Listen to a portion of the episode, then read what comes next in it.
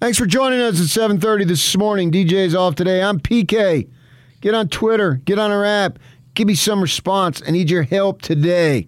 Hot takes or toast. And it's brought to you by Utah Facial Plastics. Are you losing your hair? Well, it's 2021 and you don't have to.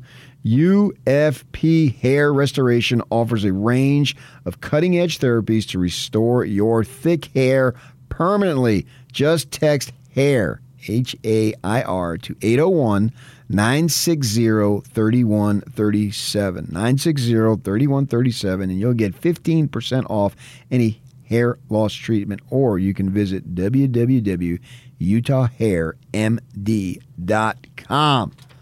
All right, huge games this weekend. I think the Aggies should roll over UNLV. I know Blake Anderson has said they're in the games, and UNLV has been playing well in terms of competitive nature, but they should still win. He's saying Bonner's the healthiest he's been since the end of, uh, well, training camp, basically, or going back to spring ball. So, with that in mind, I expect them to roll. The other two, not so sure. BYU at Baylor, nice. A pre Big 12 conference matchup. It's a preview. Yeah, I like that. I like that a lot. I always like it when they play Pac 12 teams, particularly Pac 12 South teams, which they're playing four of this year. That's way cool.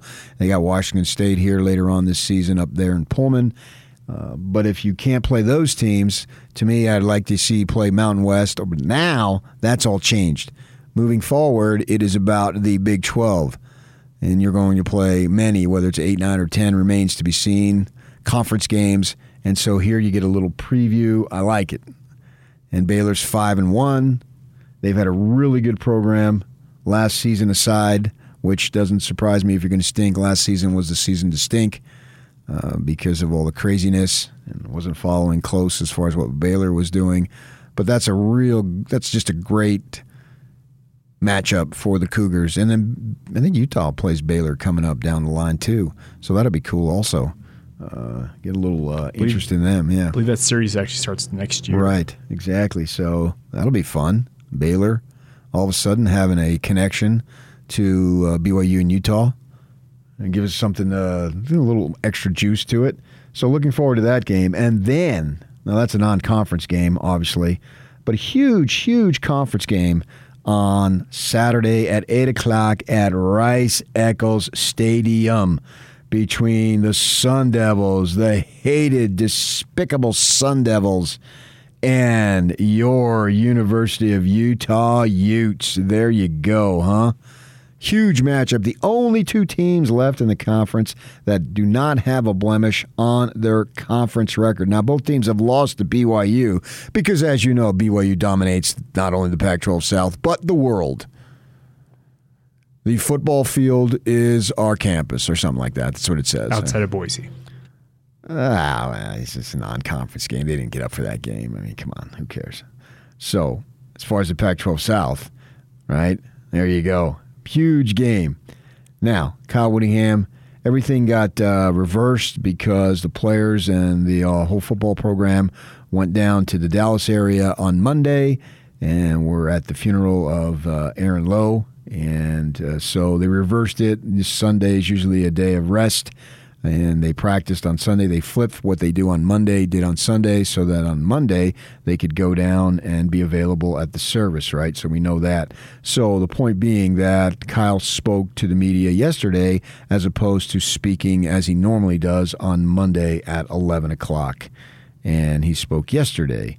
And he was asked, it's funny because the Utah media desperately wants Utah to have rivalries and some of them want them to have rivalries that go beyond BYU. They'll never be, ever, ever, in the history of your life, whoever you are, however old you are right now, listening to me on the Zone Sports Network, there'll never be another team that will match the level of rivalry that you have with the Cougars. It just won't. So don't run from it. Actually, embrace it. But what about these rivalries? You know, they like to build it up. Are you a rival with SC? Sure, everybody is. Are you a rival with? Uh, let's see, UC Los Angeles. Are you a rival with Arizona? I was golfing. Uh, I think it was last month, maybe. Yeah, I know it was.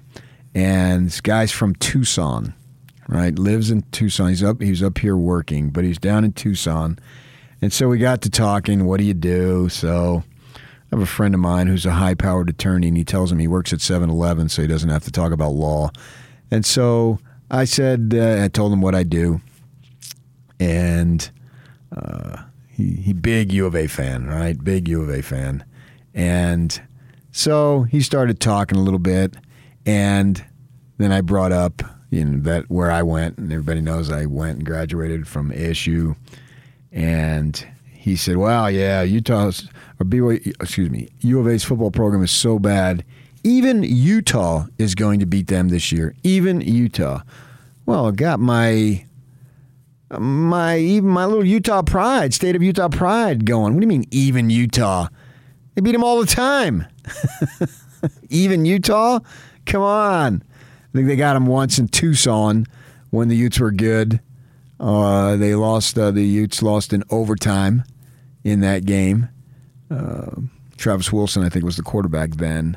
So you don't really have an, a rivalry with the U of A. But do the Utes have a rival with Arizona State? Let's listen and see what Kyle thinks about that. You know, I think there's a, somewhat of a rivalry rivalry feel, and we have it with SC as well. But I think really when you've had some close games in the series and, and a little bit of back and forth, that lends itself towards that feeling. A little bit of a rivalry feel to it. Now that, that's that's always tricky when you go the two R's. How you can roll it off the tongue? Rivalry feel. Rivalry. Yeah, you end up with uh, Woodward Woad. You change them to W's. Rascally Rabbit. so Kyle got through that. Uh, the Utah media seems to be obsessed with does Utah have rivals beyond BYU? Well, I think they do to an extent. So I agree with Kyle somewhat but no more so. I think the fact that you play these teams in the South every year makes it a rival. It doesn't make it a rivalry, it makes it a rival. It probably doesn't make sense. But I don't see where it's a it's a rival conference opponent because you're each shooting for the same thing, right? Both teams want to win the South. And whoever wins this game at least for the time being, will be considered the front runner for the South. I don't have any problem saying that. Still a lot of ball to be played. It's not like they're leaps and bounds ahead of everyone because easily you could see both teams losing two games. So whoever wins this game could have the tiebreaker, but still find a way. Utah two years ago won the thing outright, even though they lost to SC. So it's a similar type of situation you can win it outright. You start to get to two and three losses, it's going to be tougher to win it outright for sure. But I think at the one loss mark, you can win it outright because both teams have tough games. But nevertheless, whoever wins is going to be in the driver's seat and is going to feel great. If Utah wins, they're just going to feel outstanding. Like, okay, what happened in the non conference was just basically irrelevant. It doesn't matter to them. Do you think there is a rival with the Sun Devils? And do you hate the Sun Devils? Do you have that passion against them the way you have that passion against BYU? Or is it impossible to have that passion against BYU that you would? See, now you're going to root against BYU because you don't you hate them. You want to see them lose every single game they play. It doesn't matter which game. You're going to also root against the Devils, but that has a conference implication. So, of course, you're going to root against the Devils. That makes complete and total sense, does it not? Have they played for anything that's really mattered? Has there been that many uh, things at stake as there are Saturday night? First place, outright first place, open up. Right now, you know, the Devils have a half game lead because they're 3 0 and the Utes are 2 0, but that doesn't really count because they just had their bye last week for the Utes. So they don't really uh, they didn't get an opportunity to play that third game. The Devils will have their bye coming up. I don't know when it is off top of my head. I'd have to look it up. So we understand that. Uh, now, last night, I did a podcast with uh, whatever it's called, Sun Devil something or other. They do it every year. They go behind enemy lines. and they have me on. And the guy who does it, his father is the play-by-play guy for the Sun Devils, and he's been doing it for a number of years. And he was on Twitter, uh, just adamantly saying this is not a rival. His name's Joe Healy. Many people are attempting to call it a rivalry game. I wouldn't be spouting off things I am if they weren't. So he is adamantly saying it's not a rivalry game.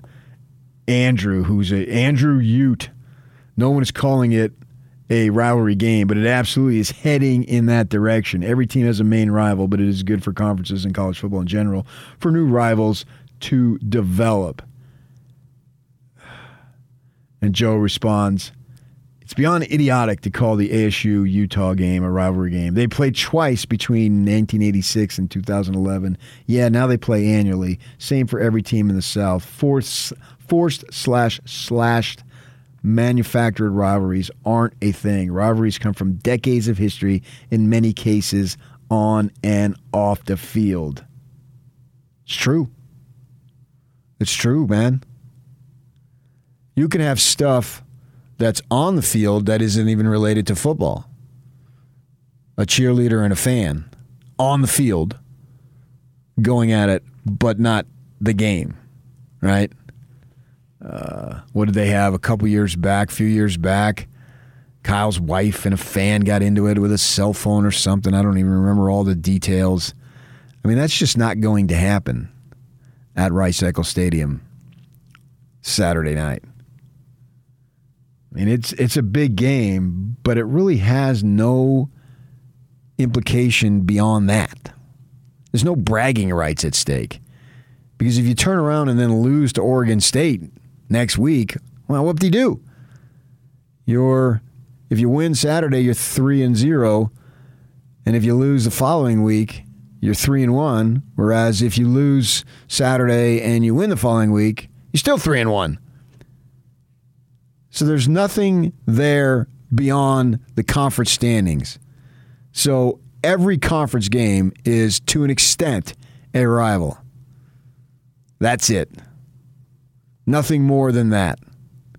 It can't compare. Do you disagree? What's your level of hatred for the Sun Devils? Do you despise them? Are they cheap shot artists? I saw a gal on Twitter.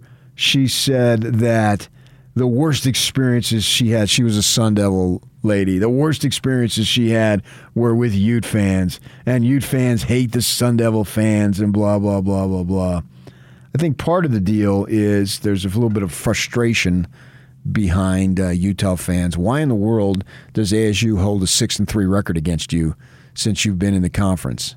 There's no excuse for that, except there is an excuse for that. I think they got you four straight times when you weren't prepared to be a fully stocked roster of Pac 12 players. So you lost some games early, which makes it a little bit unusual that you're six and three against them. I think going forward, if the Devils should win this, or just if they should lose it, I think going forward, I'm not sure the Devils are going to hold an edge over the University of Utah football program the way they do now in individual head to head matchups. I think the Devils were able to take advantage of the acclimation process that the Utes had into the conference. So if I had to look at both football programs, I would say Utah's football program is ahead of of ASU's. Not from not any single game, but just looking at the program, the number of players they put in the NFL. They've won the South twice. The Devils have only won once. They've had far more consistency. The Devils are their their consistency is wrapped up in mediocrity. That's where they're consistent in their mediocrity. Seven and five, those types of things. Seven and five, and then you get an easier bowl opponent because it's down the list, and you win that, and you feel good about yourselves because you won eight games. But meanwhile, you are out of the race for the South by November first. I think just about any team can stay in the race until they get to November and then the true contenders have separated themselves and distanced themselves from the pack by the time we get to November. And we're still a few weeks away from that. So let's see. You can be 3 and 0 and it can be a product of scheduling, sometimes not. Sometimes you're just that good. Or you can be 0 2 because you've played the two best teams right off the bat. You know, it can be any number of things there. We won't really know until we get to November to see who legitimately is a contender. I think you can play yourself out of contention in October for sure. I think Arizona, Colorado, and SC have played themselves out of contention in the South. I agree with that. Neither of those three teams, or none of those three teams, are going to win it. That's for sure. The other three are in contention. To what degree remains to be seen. It looks like two of them are serious contenders, but we don't really know for sure, which adds to the impact of this game. So I believe it is a rival, but it is no more of a rival than any conference game. It has more stakes this year, I will grant you that. But other than that, I'm not sure it's beyond anything but a conference game, nor will ever be anything more than a conference game. If you agree or disagree, let me know. Stay with us. 97.5, 1280 The Zone.